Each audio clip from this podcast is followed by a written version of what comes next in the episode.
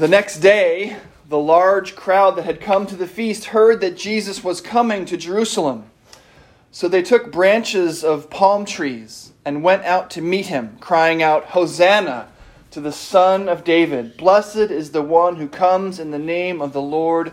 Hosanna in the highest heaven. Please pray with me.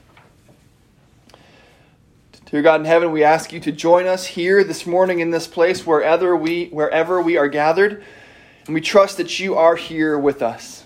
May my words be your words, and all of our thoughts your thoughts. We pray this in Jesus' name. Amen.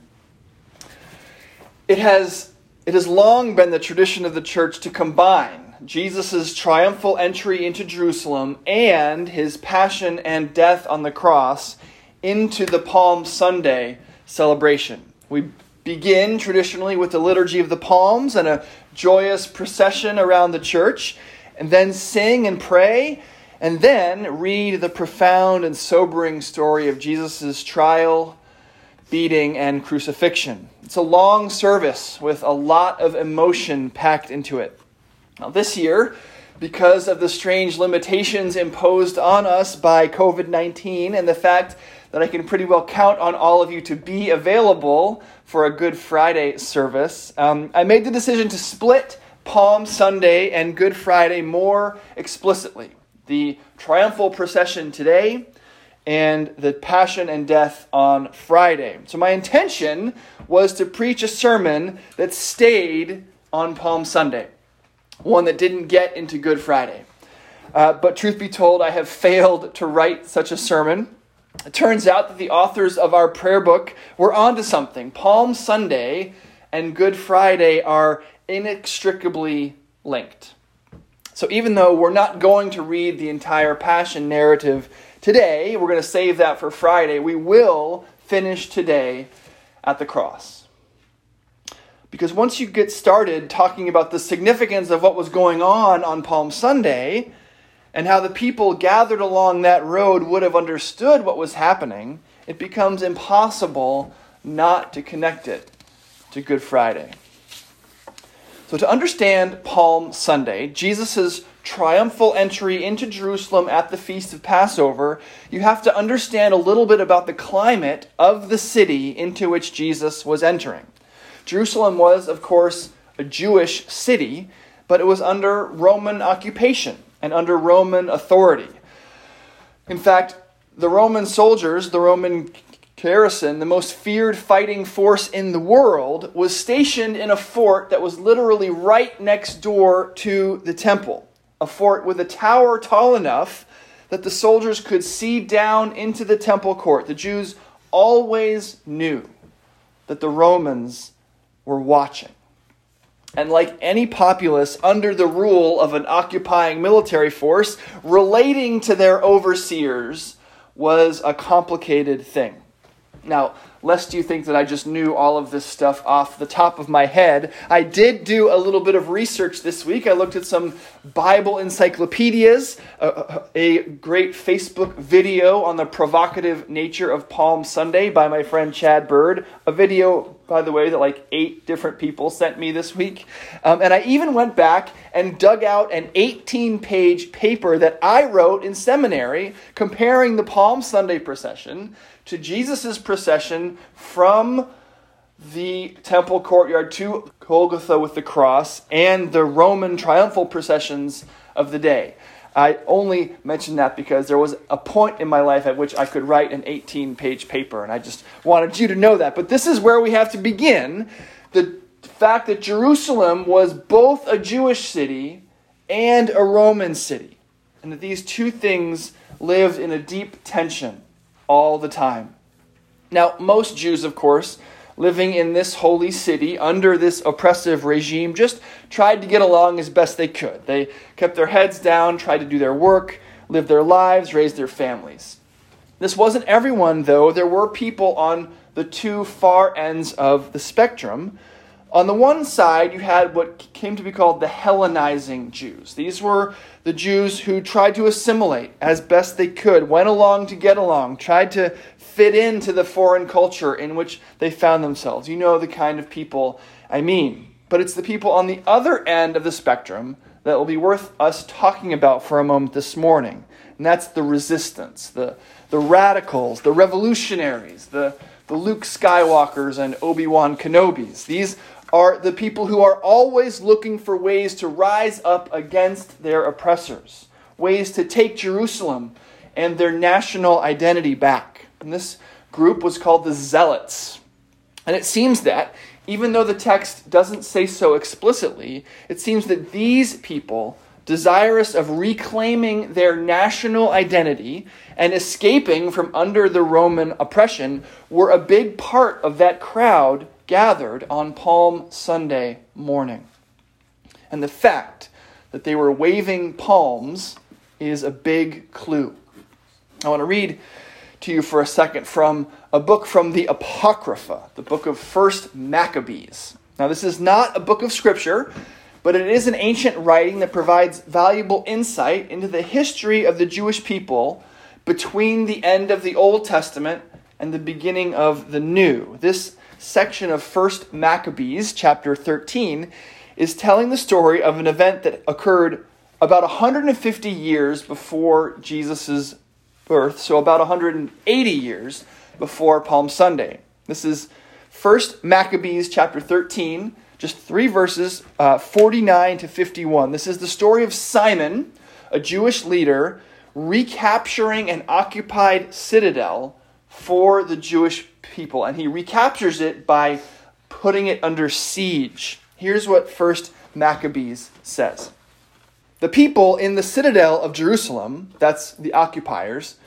they were prevented from going out into the country and back to buy or sell. They suffered greatly from hunger, and many of them died of starvation.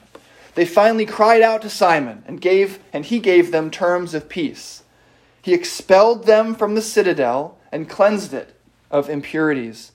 On the 23rd day of the second month, in the 171st year, the Jews entered the citadel with shouts of praise, the waving of palm branches the playing of harps and cymbals and lyres, and the singing of hymns and canticles, because a great enemy of Israel had been crushed.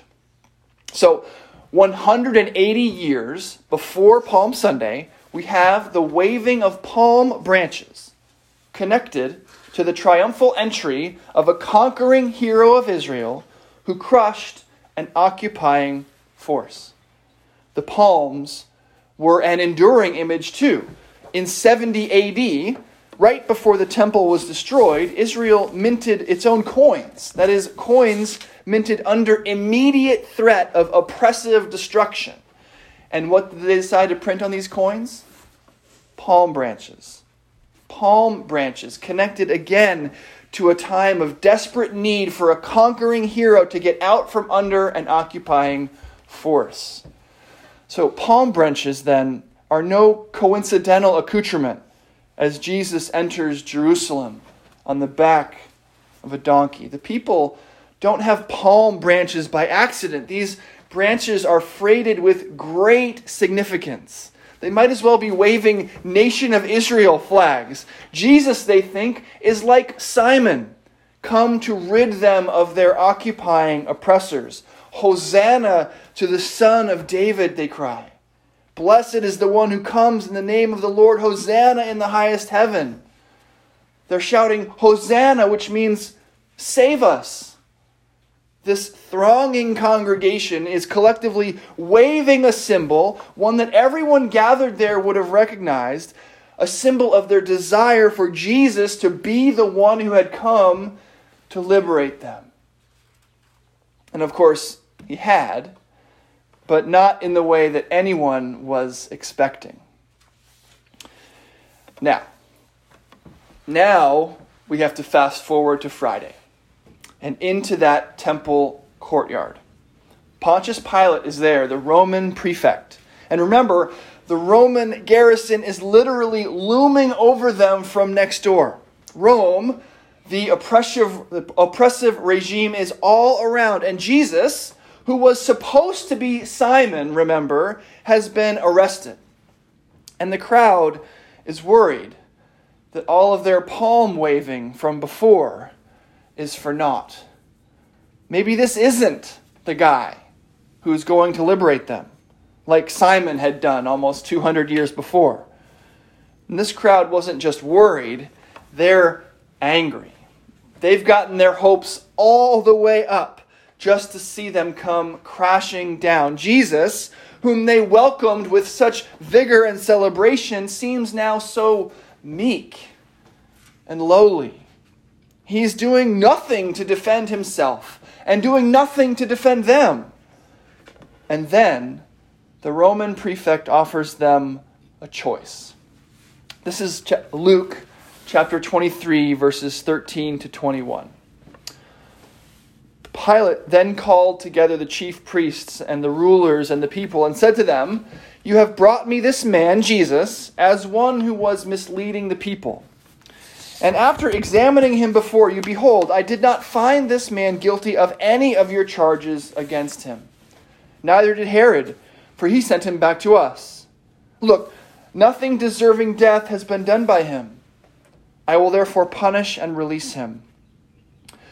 But they all cried out together, Away with this man, and release to us Barabbas, a man who had been thrown into prison for an insurrection started in the city and for murder.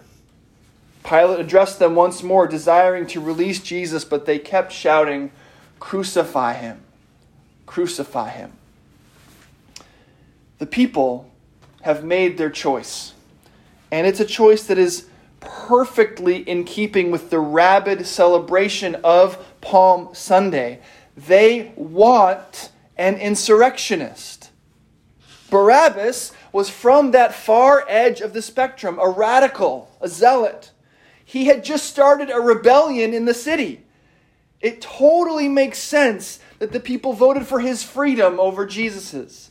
He was the one trying to give them what they wanted. He was the one trying to free them from that looming Roman garrison that they could all see over their shoulders. He was the one who was actually doing something. And Jesus, to their fury, just stood there, silent. Of course, Jesus was actually going to do something that very afternoon, but it would be the opposite of what everyone expected. And this is how it always goes for people like us whose desires are wrapped up in iniquity and sin.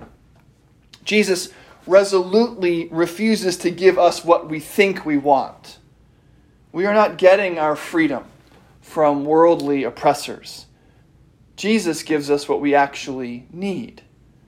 We are getting our freedom from sin and death. In the world you will have tribulation, says Jesus in John chapter 16. But take heart, I have overcome the world. He doesn't say that our tribulation will end, but he does say that he has overcome it. Palm Sunday is good news for sinful people. We want victory. Jesus' way to victory is through defeat.